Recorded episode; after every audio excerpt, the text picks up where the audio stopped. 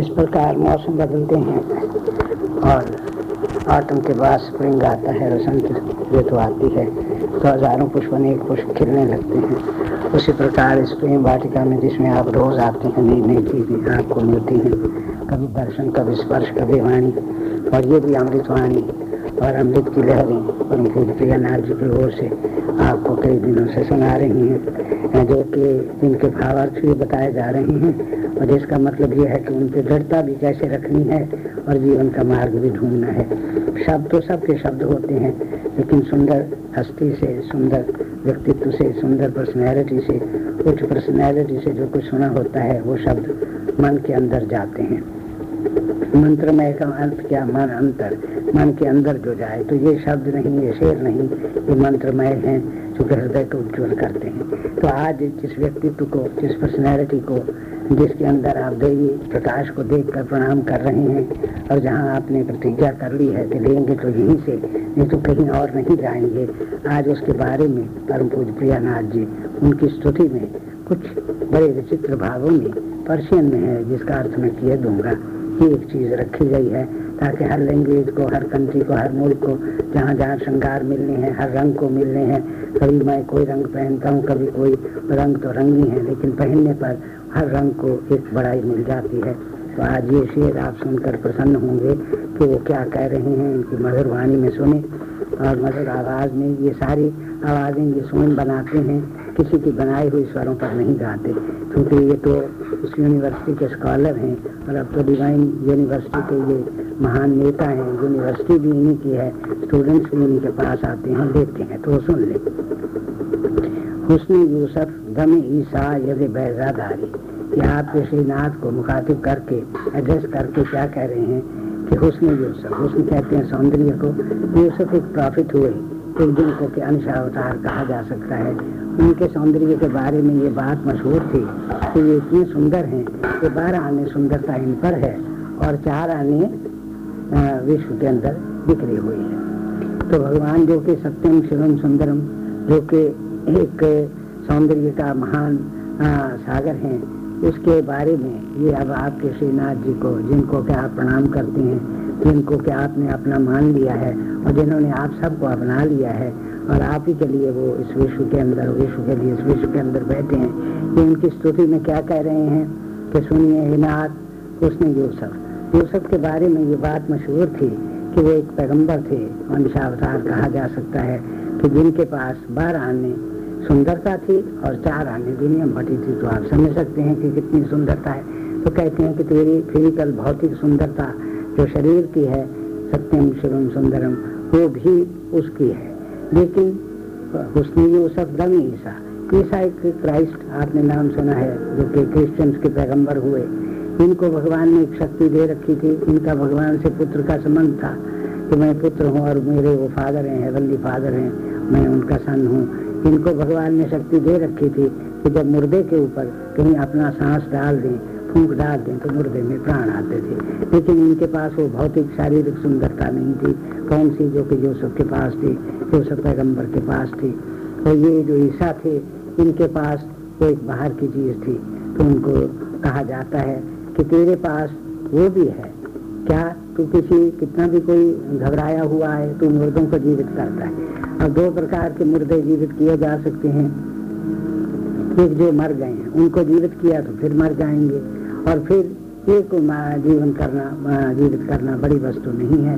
नहीं जो अफसुरदा दिल, बुझे हुए दिल, घबराए हुए दिल, अशांत दिल, या बिल्कुल विकसित मन, हृदय वरिड मन तेरे पास आते हैं तो उनके ऊपर फूंक मार के एक अपना वर्ड उनके सामने रख कर उनके मनों में नई ज़िंदगी, नए जीवन, नए प्राण पैदा कर देता है।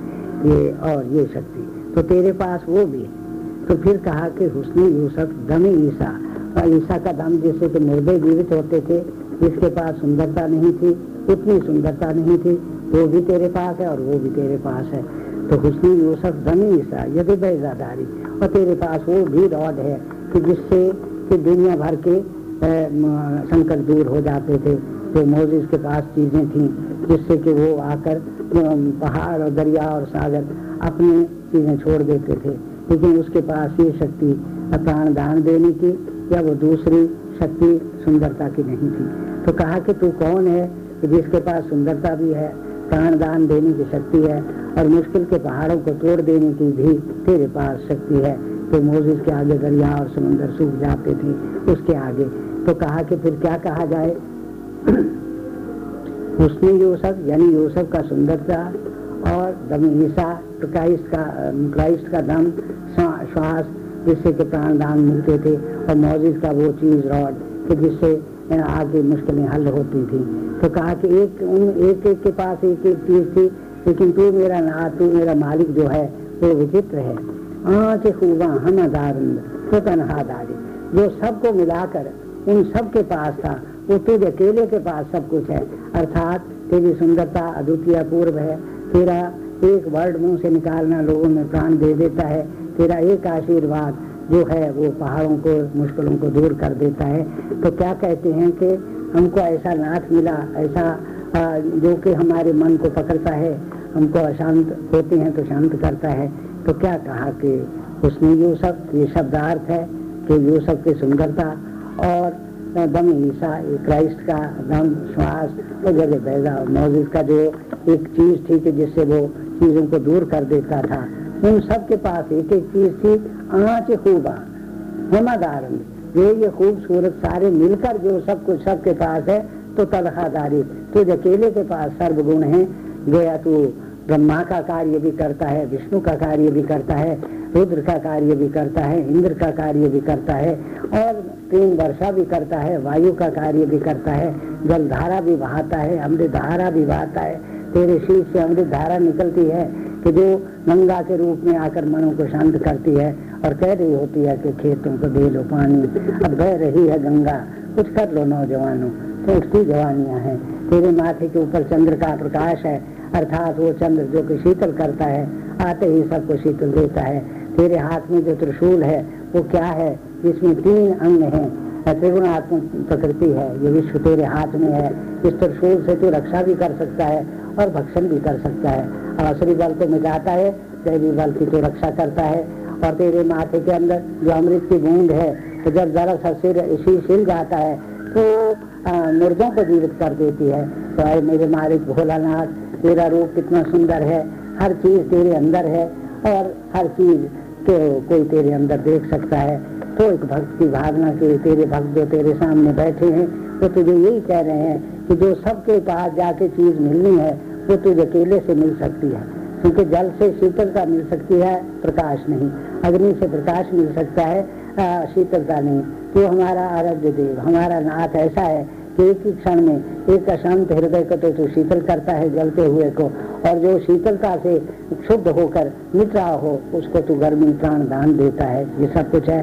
तो इनके भाव से आज आपके नाथ में इन्होंने क्या कहा? कि जो सर्वगुण सर्व जगह के ऊपर फैले हुए हैं, अग्नि, वायु, जल, आकाश, पृथ्वी के अंदर, अरे मेरे नाथ, तेरे अंदर वो सब हैं। और हम तुझी से सब कुछ चाहते हैं। जैसे रुपए के अंदर पैसा भी होता है, पैसे के अंदर रुपया नहीं होता, रुपए का अंश होता है। सागर के अंदर जल बिंदु भी होते हैं, लेकिन जल बिंदु के अंदर सागर नहीं होता है, सागर का अंश होता है। तो आज हम तुझको इस रूप में देखकर कि सर्वगुण तेरे अंदर हैं, और हम उन चीज़ों को देखकर छोटी छोटी भी चीज़ तुझ में देखते हैं और बड़ी से बड़ी भी देखते हैं। तो वही महासागर नहीं, कि जिसका भारा पार नहीं, जिसके अंदर जहाज़ चलते हैं तो उस महासागर के अंदर एक बुधोरा बनकर भी काँप रहा होता है कि जो अभी बिता अभी बिता, फना और बका, अर्थात नित्यता और नित्यता तेरे रूप बन जाते हैं। तो आज हम तेरे अंदर सर्व गुणों को छोटे छोटे और बड़े से बड़े देखकर प्रणाम करते हैं। और ये शेर आप सब ध्यान से अब सुने इनकी मधुरवाणी में कि हुस्न यूसफ दमी हिस्सा यदि बैजादारी आँच खूबा हम तो तनहादारी। अब दूसरा सुन ले कि हमको भी जैसे हमारे आशीर्वाद आप लोग लेने आते हैं, हमको भी आपकी शुभकामनाओं की ज़रूरत है। एक दिन मेरा लेक्चर हो रहा था तो एक बूढ़ा आदमी लेक्चर के पश्चात मुझे आकर कहता है, प्रभु जी, मैंने कहा, आज आपकी आयु का एक एक दिन, लाख लाख साल का हो गया। तो मैं कहा, ऐसा क्यों? कहा कि जो आनंद, आपकी वाणी द्वारा, आपके दर्शन द्वारा हमको मिला है, वो हमारी अंतर आत्मा के अंदर एक आनंद की धारा बह गई। ये हम नहीं है जो आपको दुआएँ दे रहे हैं, ये हम नहीं जो शुभकामनाएँ कर रहे हैं, ये हम नहीं जो अपने आपके वेल विशर बनकर गुड विशेष दे रहे हैं। हमारे शरीर का एक एक अंग आपके लिए दुआ बन गया है, एक शुभ कामना बन गया है कि आप अनंत काल तक हमारे सिरों पर बने रहें, आपकी छत्र छाया में हम रहें सुरक्षित रहें, दुख के वक्त आपकी तरफ़ दौड़ें, सुख मांगने आपकी तरफ़ दौड़ें, और कभी कभी आपके महान सौंदर्य को देखकर अपने मन को उसमें विलीन करके उसी के अंदर मिट जाएँ। तो ये शेर अति सुंदर है, इसमें मेरा स्वार्थ है, और आपकी शुभकामनाएँ मेरी तरफ़ से आ रही वो आप सर्व भक्त या जहाँ जहाँ भक्त बैठे हैं, वो क्या कह रहे हैं? दौर में सागर रहे, गर्दिश में पैमाना रहे, कि ये हर वक्त जो ते मस्ती के प्याले तू हमको भरे भरे दे रहा है, ये घूमते रहें और नाप नाप के जो तेरे पैमाने हैं, वो हमको दे रहा है उस मस्ती, उस मधुरा उस आनंद की मस्ती को, उस अमृतवाणी को दे रहा है। ये चलती रहे, जिसको क्या दो महीने से ऊपर हो गया, आप लोग सुन रहे हैं सुन के मुग्ध हो रहे हैं। और हर व्यक्ति जो आता है, वो चाहता है कि दो शब्द हमारे मुख से निकले। और महाराजा श्रीला के शब्दों में तो हमारी वाणी वाणी नहीं थी, कुछ वर्षा थी, लेकिन एक इंजीनियर महावीर प्रसाद के शब्दों में वो पुष्प वर्षा नहीं थी, वो अमृत वाणी थी।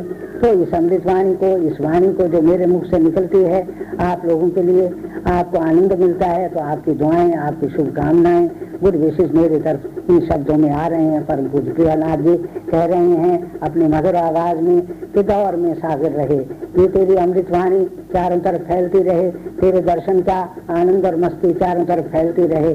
और तू बांट बांट के जैसा जो आता है, उसको उतना ही दे, किसी को घड़ा दे, किसी को गिलास दे, किसी को जल बिंदु दे, और किसी को उस महासागर में डुबो ले तो ये कहा कि दौर में सागर रहे सागर वो प्याला है, जिसके अंदर के मस्ती, भर के मस्ती का अमृत भर के दिया जाता है, और दौर में सागर रहे गर्दिश में पैमाना रहे, और वो पैदागा जो कि नाप नाप के दिया जाता है, वो भी घूमता रहे, सब आके कभी एक भक्त के पास, कभी दूसरे भक्त के पास जाता रहे, और उसे मुग्ध और आनंद में मस्ती में विलीन करता रहे। तो क्या कहा?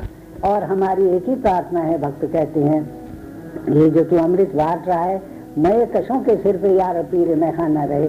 हम जो महकश तेरे पास तेरा अमृत पान करने आते हैं, उस महकश कहते हैं, वो शराब रूहानी, वो अमृत, वो मजरा वो मस्ती, जिसके अंदर दुनिया भूल जाती है, अपना आप भूल जाता है, विश्व भूल जाता है, वो हम तेरे महकश हैं, तेरे से वो मस्ती को लेने आते हैं। हमारी ये प्रार्थना है कि तू लाखों वर्ष तक जब तक विश्व रहे, हमारे सिरों के ऊपर बना रहे और यही अमृतवाणी और यही तेरी कृपा और तेरे दर्शन का रस अमृत का पान सब लोग करते रहें।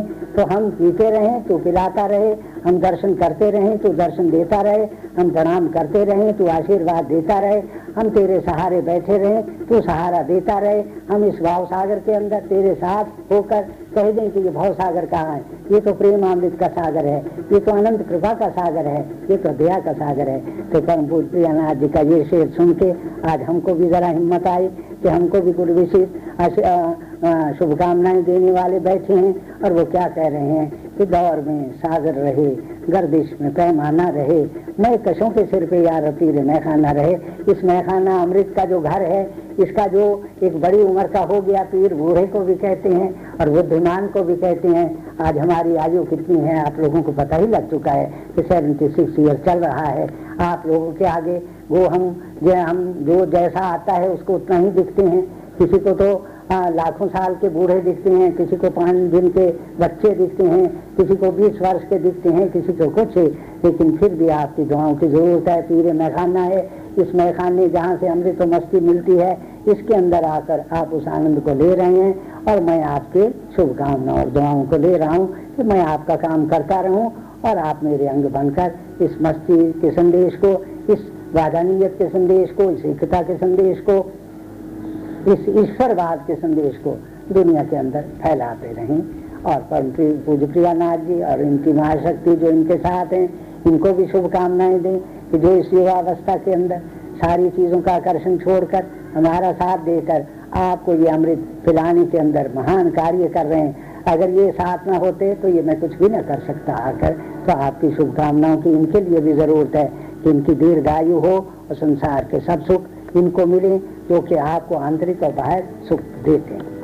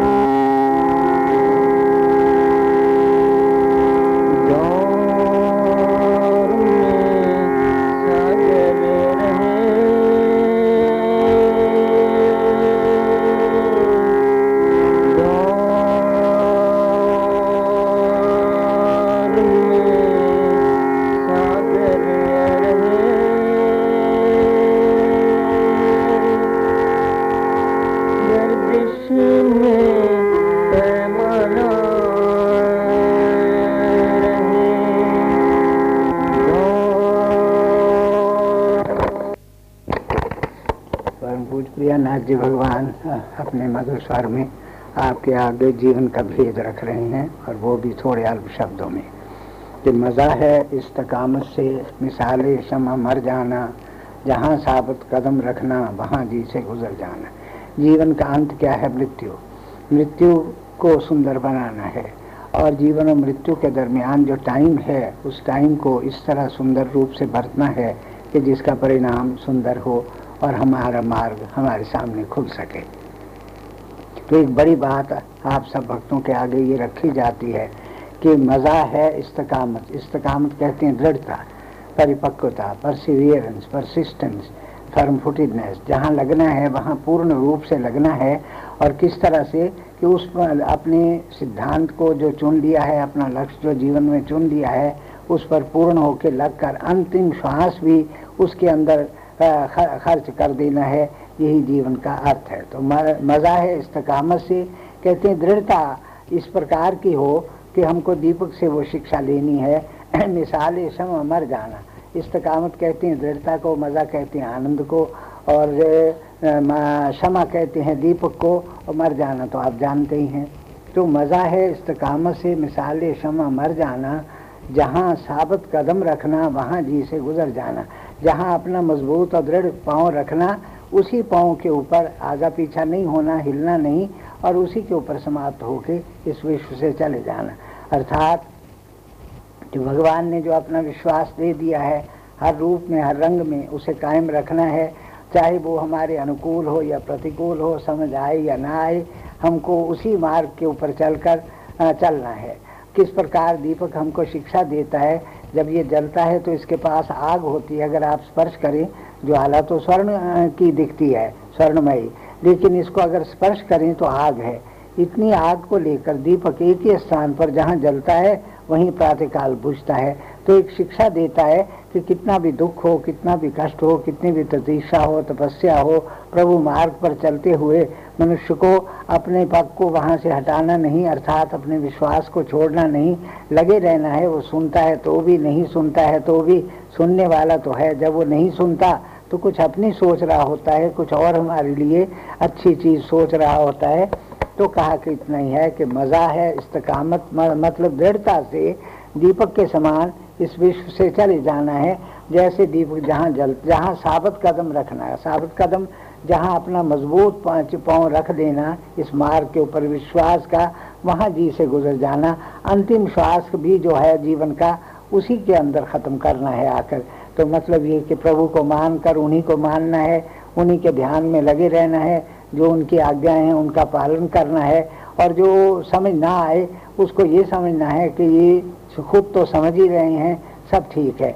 तो ये आज एक शिक्षा है कि दृढ़ता ऐसी हो दीपक के समान कि जो जहाँ जलता है रात को, जहाँ आप जलाते हैं, सुबह वहीं बुझता है प्रातःकाल।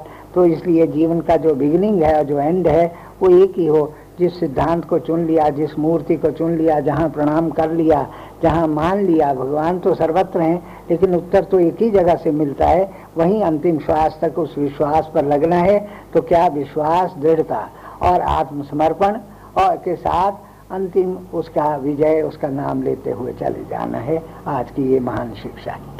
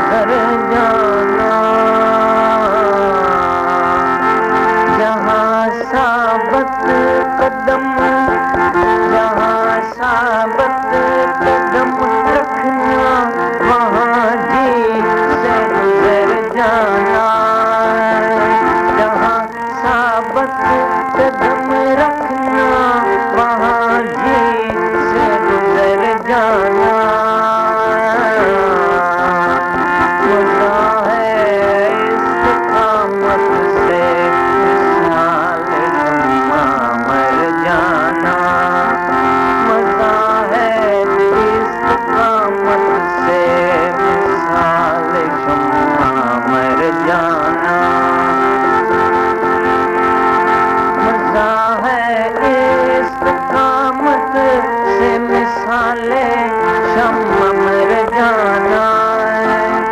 मज़ा है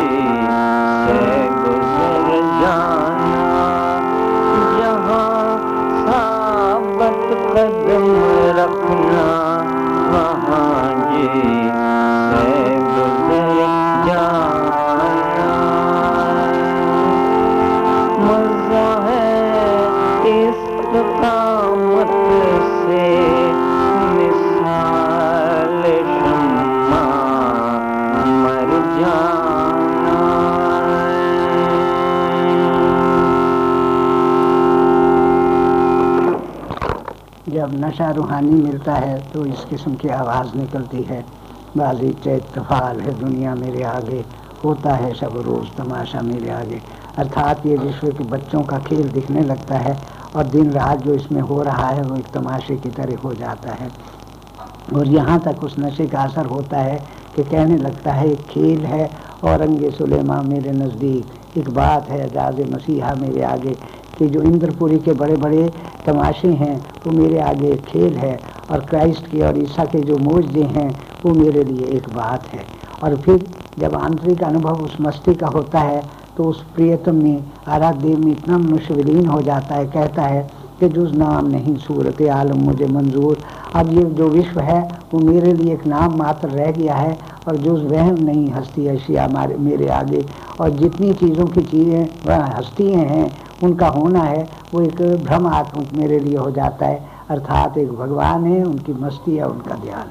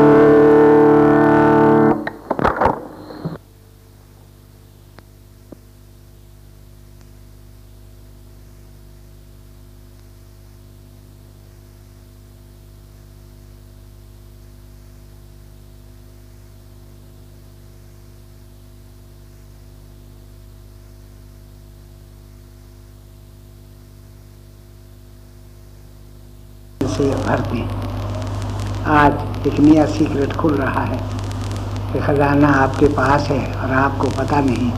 आप इधर उधर घूमते हैं और वो आपको बताते हैं कि खजाना तो आपके पास है, अमृत का कुंड आपके पास है, महान शक्ति आपके पास है।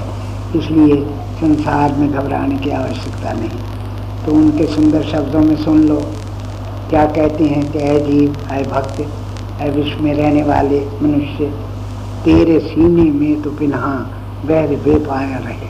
अर्थात तेरे अंताकरण के अंदर एक अनंत सागर है, जिसका किनारा कहीं नहीं। इस सागर का तो किनारा भी होता है, उस सागर का कहीं किनारा नहीं। तेरे सीने में तो पिन्हा बहरे बेपाया रहे, और तू उसे भूला हुआ है। तू उस अमृत के सागर को, उस आनंद के सागर को समझता नहीं, उस शक्ति के सागर को समझता नहीं। और तू विश्वरूपी किनारे के ऊपर बैठा हुआ इस भौतिक सृष्टि में बैठा हुआ एक जल की बूंद के लिए, अर्थात एक खुशी के कतरे के लिए, तू इधर उधर शिकायतें करता है, दौड़ता है, घबराता है और कभी कभी रोता है।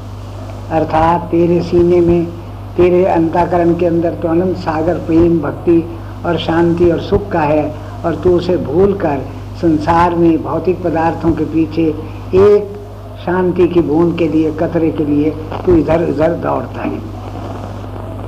अब तेरे सीने में तो बिना बैरे बेपाया रहे, और तू कतरे के पीछे शाकी और नाला रहे। कर दे आलम को जो बिना तुझ में वो तूफा रहे। तेरे अंदर एक वो स्पिरिट वो दैवी स्पिरिट दैवी भाव है, दैवी साक्षात्कार है, कि अगर तू अपने प्रभु के अंतरात्मा में अपने चित्र को देखने लगे तो तुझे क्या पता लगे कि ये सारे विश्व का अस्तित्व कहीं है ही नहीं। अर्थात जब तू सत्यम, शिवम, सुंदरम उसके सौंदर्य में विलीन हो जाएगा तो ये संसार तुझे कहीं पता भी नहीं लगेगा। और तेरे सीने में तो बिना बैर बेपाया रहे, और तू कतरे के पीछे शाकी और नाला रहे। कर दे आलम को जो बिना तुझ में वो तूफा रहे, और तू साहिल पे बैठा इस तरह गिरिया रहे। तेरे अंदर वो शक्ति है कि अगर तू अपने भाव को समझे, अपने भगवान को समझे, उस प्रेमा भक्ति में विलीन हो तो तू सारे संसार से ऊपर हो जाए। लेकिन आश्चर्य ये कि तू उस महान शक्ति को अपनी अंतरात्मा में भूल कर एक किनारे के ऊपर बैठा हुआ, तू अपने अश्रु बहा रहा है और तू नहीं जानता कि तेरे साथ कौन है। इसलिए दूरी का पर्दा पकड़कर कर दे गाफिल तार तार और अपने आँसू का ले गले में डाल हार ये जो तेरे अंदर भ्रम उत्पन्न हो गया है कि तू प्रभु से भिन्न है, इस द्वैत के पर्दे को कि जो तेरे और भगवान के अंदर है, इसे फाड़ कर, इसकी तार तार कर दे और उन तारों के अंदर अपने अश्वों के मोतियों को परो ले। अब इसका मैं शब्दार्थ कर दूँ कि तेरे सीने में तो तेरे सीने कहते हैं हृदय के अंदर तेरे सीने में तो पिन्हा छुपा हुआ है बहरे बे पाया वो सागर जिसका के, किनारा कोई नहीं। तेरे सीने में तो पिन्हा बहरे बे पाया रहे, और तू कतरे के पीछे, और तू एक ड्रॉप, एक बिंदु के पीछे शिकायतें कर रहा है शाकी और नाला रहे। कभी शिकायत करता है कि मिलता नहीं और कभी तो रोता है। और तेरे सीने में तो पिन्हा बहरे बे पाया रहे और तू कतरे के पीछे शाकी और नाला रहे। कर दे आलम को जो पिन्हा कर दे आलम कहते हैं जो विश्व को छुप पिन्हा छुपा दे। तेरे अंदर वो तूफ़ान है, वो भावना है, वो साक्षात्कार है, वो विलीनता है कि अगर प्रभु चरणों के अंदर तू विलीन हो जाए, उसके सौंदर्य में विलीन हो जाए तो संसार पिन्हा छुप जाए, इसका तुझे जो पता भी ना लगे कि जो तुझे दुख देता है और अशांत रखता है। और तू साहिल कहते हैं, किनारे के ऊपर बैठा हुआ गिरिया कहते हैं, रो रहा है, और तू किनारे के ऊपर बैठा हुआ रो रहा है। इसलिए तू क्या अनुभव कर कि तेरे भगवान तेरे साथ हैं, उनके चरणों के ऊपर तेरा मस्तिष्क नीचा हुआ हुआ है, उसको स्पर्श मिल रहा है, और उस स्पर्श से तेरा अंतकरण जो है उज्जवल हो रहा है। उसके अंदर प्रकाश की लहरें पैदा हो रही हैं और तुझे दृश्य दिख रहा है कि संसार के अंदर जो सुख है, वो तेरे प्रभु का है और तेरे प्रभु हर समय तेरे साथ हैं। इसलिए इस भूल के पर्दे को फाड़ दे और उन कितारों के अंदर जो तेरे अश्रु हैं, उन अश्रुओं को तू हँसी के मोती बनाकर छुपा ले।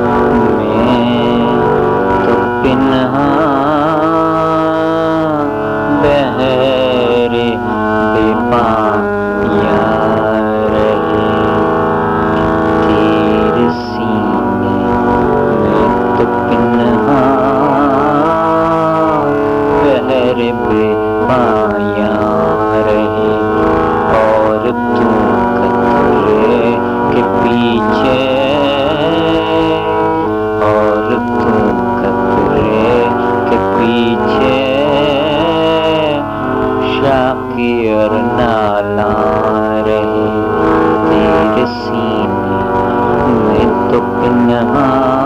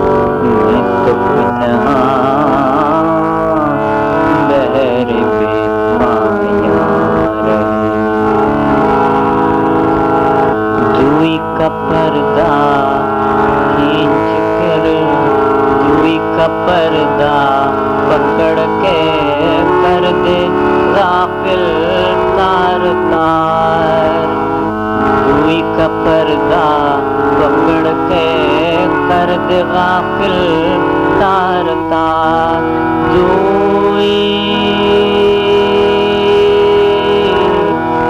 दुई दुई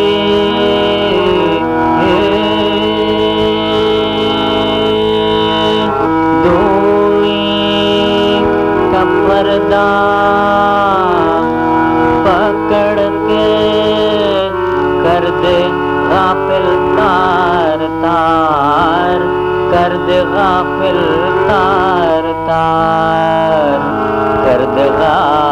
गाफिल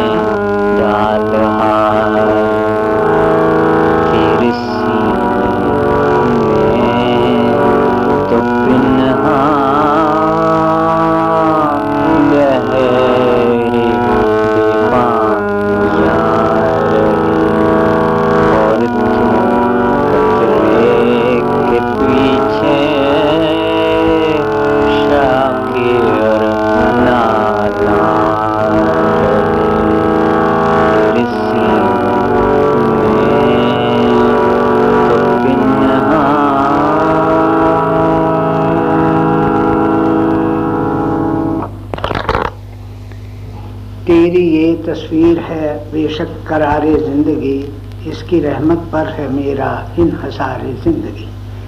ये शब्द हैं परम पूज प्रियानाथ जी, भगवान के मधुर स्वर में आपके श्रोत्र द्वारा आपके अंतकरण में पहुँच रहे हैं। लेकिन भावर तो आप जानते हैं, फिर भी कुछ शब्दों में मैं कह दूँ तो अच्छा ही होगा।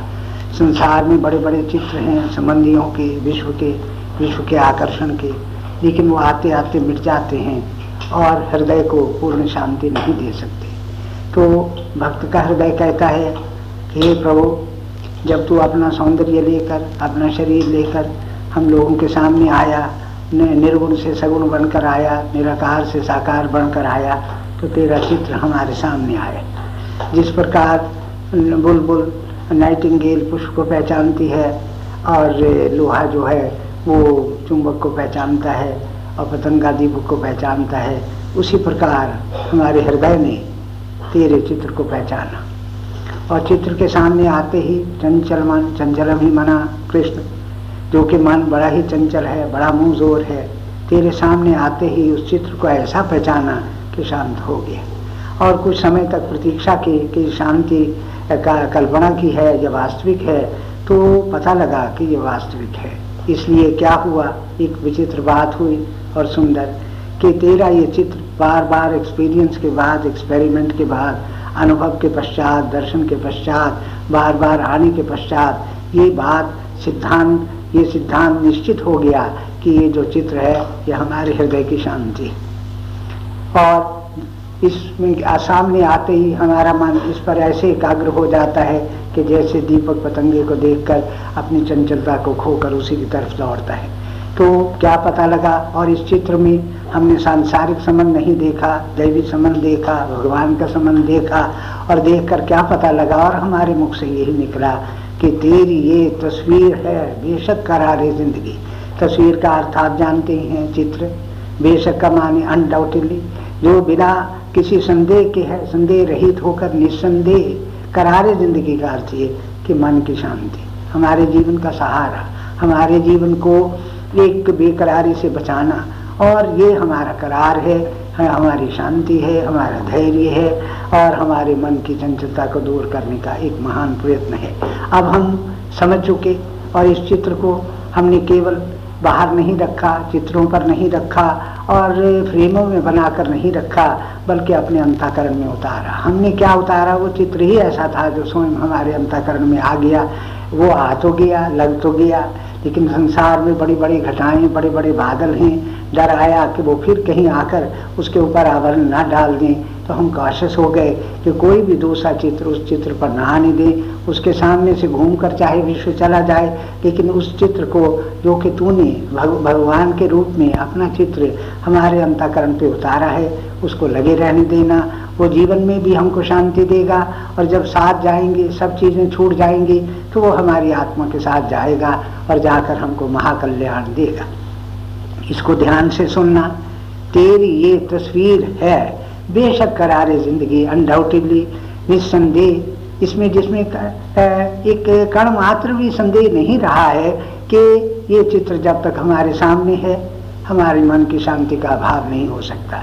योग चित्त वृत्ति निरोधा जो योग शास्त्र में पतंजलि लिखते हैं कि योग क्या है? चित्त की वृत्तियों का निरोध करना, रोकना, अर्थात हम किस पर रोकें? संसार की वस्तुएँ तो चंचल हैं, क्षणिक हैं क्षण भंगुर हैं। उन पे मन को रखते हैं तो मन चलता है। बहते हुए दरिया की दृष्टि कैसे रहेगी, वो तो फिसलती जाएगी।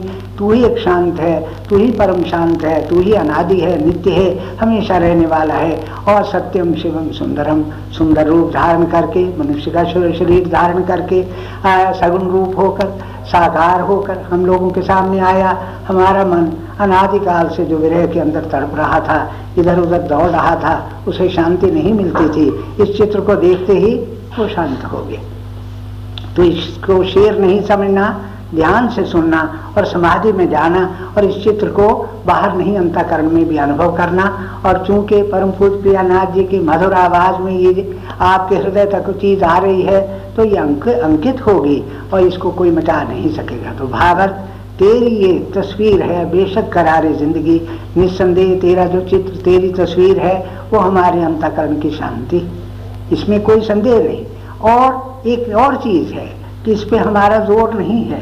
ये तूने हमको दी है।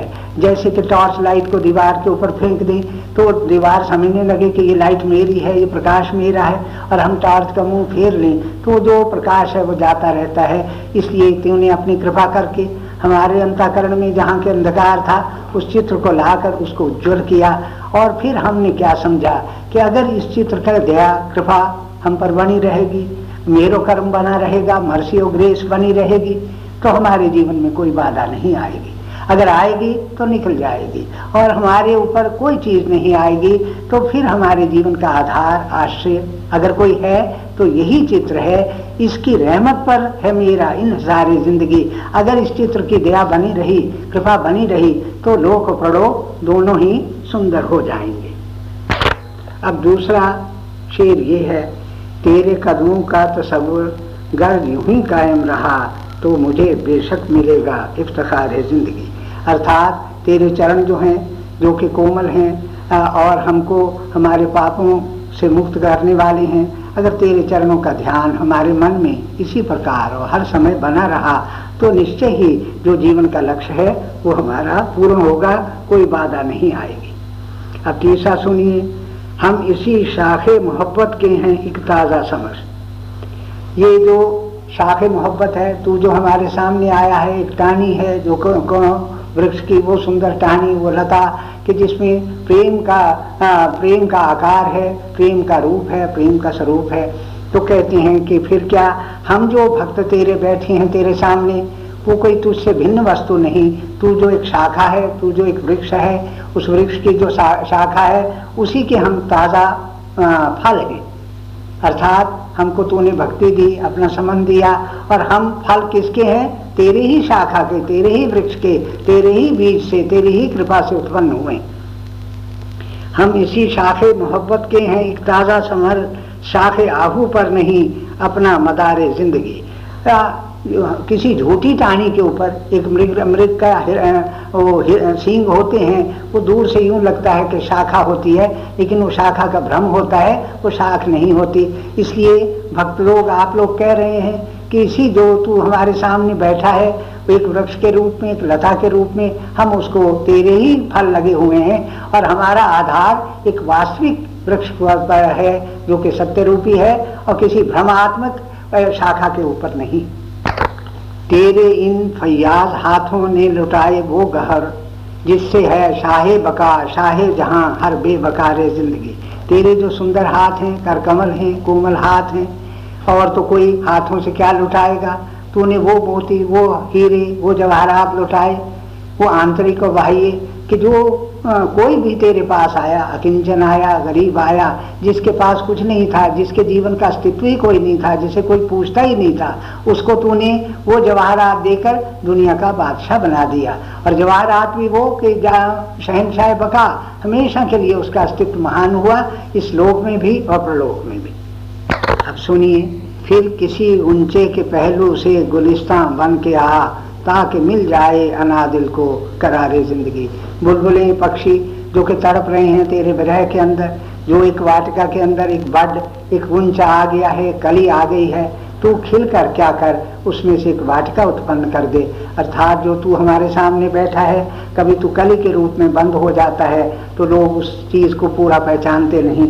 इसलिए खिल और खिल और एक सुंदर वाटिका सारे विश्व के अंदर पैदा कर दे, ताकि हम तेरे भक्त और विश्व के अंदर जो जो कोई भक्त जिज्ञासु है, उनकी आत्माओं को तेरा दिव्य दर्शन होकर, तेरा दिव्य रूप देखकर शांति मिल जाए।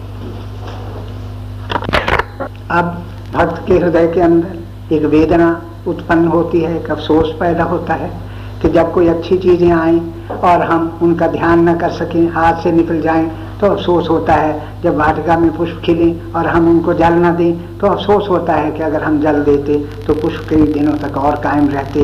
जब तू अपनी अंतरात्मा में अपनी आध्यात्मिक वस्तु से आध्यात्मिक धन से सारे विश्व को धनी बना रहा है और हमारी आत्माओं को शांति दे रहा है तो स्वाभाविक हमारे मन में भी आता है कि जिस पुष्प से हम सुगंधि ले रहे हैं उसको हम जल दें। जिस गाय से हमको दूध लेना है उसको हम घास और गाने दे, दाने दें आकर। ताकि वो हो। तो भक्त के मन में एक वेदना है। अपने को देखकर कि संसार के अंदर इतना लिप्त रहा, संसार के संबंधों और संबंधियों के अंदर इतना लिप्त रहा कि भगवान के संबंध को भूल गया और सारा त्याग जो था अपने अस्तित्व के लिए, अपने संबंधियों के लिए, अपने संबंध के लिए ही रह गया। और भगवान के लिए करने का कोई सौभाग्य पैदा न हुआ। तो भक्त को जब ये चेतावनी मिली, ये अंदर से एक एनलाइटनमेंट मिली तो वो रोकर क्या कहता है, तेरे कदमों की कोई सेवा न मुझसे हो सकी। मैं आश्चर्य करता हूँ कि तेरे चरणों की, तेरे शरीर की कोई सेवा मैं किसी प्रकार भी न कर सका।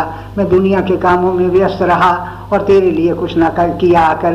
तो मेरे जीवन में तेरे कदमों की कोई सेवा न मुझसे हो सकी। इसलिए, इसीलिए तेरे कदमों की कोई सेवा न मुझसे हो सकी। इसलिए मैं हूँ जहाँ में शर्म सारे ज़िंदगी। इसलिए इस विश्व के अंदर मुझे एक लज्जा आ रही है, एक शर्म आ रही है कि जिसने सब कुछ दिया, उसके आगे मैंने कुछ ना दिया, जिसने जीवन दिया, उसका एक क्षण भी मैंने उसकी तरफ़ ना दिया। जिसने जीवा दी, उसकी स्तुति में मैंने एक शब्द भी ना निकाला। जिसने नेत्र दिए, उसके विरह और दर्शन में मैंने एक अश्रु भी भेंट नहीं की। जिसने पग दिए, मैं चलकर एक मिनट भी उसकी तरफ़ ना चला। आंधियों तूफानों से डर कर बैठ गया। ये न समझा कि जीवन की आंधी भी कितनी है। तो अब मुझे चेतावनी मिली है लाइटनमेंट मिली है। ये अनुभव हुआ है। कि मेरा जीवन केवल मेरे और मेरे संबंधियों और विश्व ही के लिए नहीं है। जिस विश्व के रचयिता ने ये सब कुछ दिया है, उसके लिए भी मेरा कोई धर्म है। कि जल की बूंद जो सागर से भिन्न हुई है, वो पुष्प पर बैठती है, पुष्प से संबंध जोड़ती है, सीपी से जोड़ती है कभी आँख से जोड़ती है। क्यों नहीं जिसकी वस्तु है, उसी के आके उसके अर्पित होकर सागर में गिरकर, सागर का रूप धारण कर ले। तो क्या कहा? ये भक्तों को सुनना है, हमें भी सुनना है। तेरे कदमों की कोई सेवा न मुझसे हो सकी। भक्त देखता है, जब अपनी छानबीन करता है, टटोलता है इंट्रोस्पेक्शन करता है, अंदर में सर्च करता है तो पता लगता है कि सारा उसका समय विषय की तरफ़ चला गया, उन संबंधियों की तरफ़, उन चरणों की कोई सेवा न की कि जिसने ये सब कुछ दिया था। तो कहता है कि इस भाव को लेकर मैं जीवन में शर्मसार, अर्थात लज्जा आ रही है और मैं एक अशेम्ड हो रहा हूँ कि क्या हुआ। और मुझे जो करना था वो किया नहीं, जो कम करना था उसे ही पूर्ण रूप में किया। तो हे प्रभु, शक्ति दे कि जो मेरे बाकी क्षण हैं, मेरी शक्ति है, वो तेरे चरणों की सेवा में किसी भी प्रकार शरीर से, तन से, मन से, धन से अर्पित हो, ताकि विश्व में जो तेरा महान कार्य है, महान यज्ञ का कार्य है उसके अंदर हम भी भागीदार बने। दीपक जलता तो है, प्रकाश से अंधकार दूर होता है, लेकिन वो प्रकाश कैसे रहेगा? अगर उसमें बत्ती नहीं, तेल नहीं और मट्टी का दीपक चक्कर के ऊपर चढ़कर बनता नहीं है तो इन सब के त्याग के कारण उसमें जो मिल जाता है ये त्याग और त्याग का फल, उससे ये सब कुछ होता है। तो हे प्रभु, शक्ति दे कि हम तन से, मन से, धन से, जो कि तेरे ही दिए हैं, तेरी उस विश्व कल्याण के महान यज्ञ के अंदर हम सम्मिलित हो सके और अपना अपना यथाशक्ति उसमें अपना हिस्सा डाल सके। अब अंतिम एक चीज़ है जिसको पूर्ण ध्यान से सुनना है।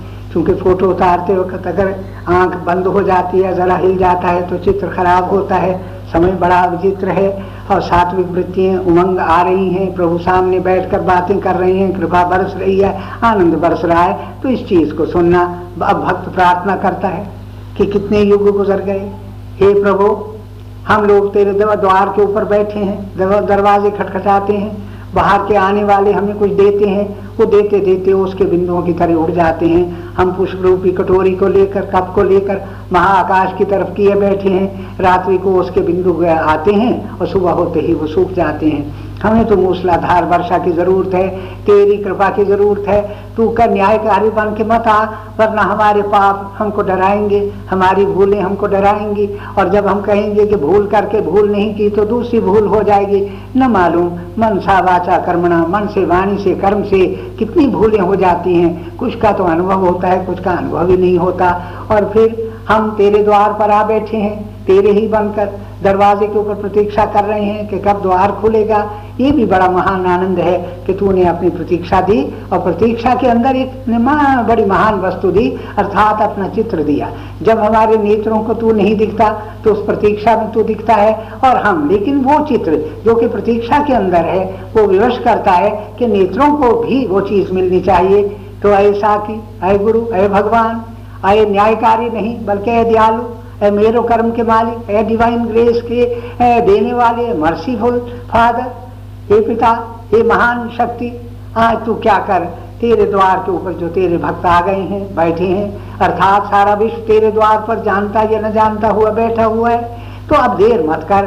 क्योंकि कई युग गुजर गए, अभी तक तेरा आंतरिक दर्शन लोगों को या तो हुआ नहीं, या इतना कम हुआ कि वो ना होने के बराबर था तो इसलिए तू आवरण रहित होकर जो कुछ भी देना है, अब कल के ऊपर मत छोड़ क्योंकि कल का निश्चय नहीं है, जीवन कल रहेगा कि नहीं? कल आते आते, आज जितने लाखों करोड़ों अरबों आदमी हैं, इससे भारत के अंदर और या सारे विश्व के अंदर मिलाकर, कल कहाँ है? कल तक तो लाखों निकल जाएँगे। अगर नए आएँगे तो उनको कुछ पता ही नहीं होगा। हमको तूने जिज्ञासा दी, अपना द्वार दिखाया और कभी कभी तूने आनंद मस्ती के प्याले दिए कि हमारे हृदय इस विश्व के अंदर कि जहाँ भूकंप आते हैं, उस भूकंप के समय हमारे हृदय नृत्य कर रहे होते हैं। तेरे ध्यान को देखकर, तुझको देखकर आत्म स्मृति होती है और हम अपने को धन्य मानते हैं। तो हमारी अंतिम एक ही प्रार्थना है कि सतयुग गया द्वा द्वापर गया त्रेता गया, सब चीज़ें गई आकर।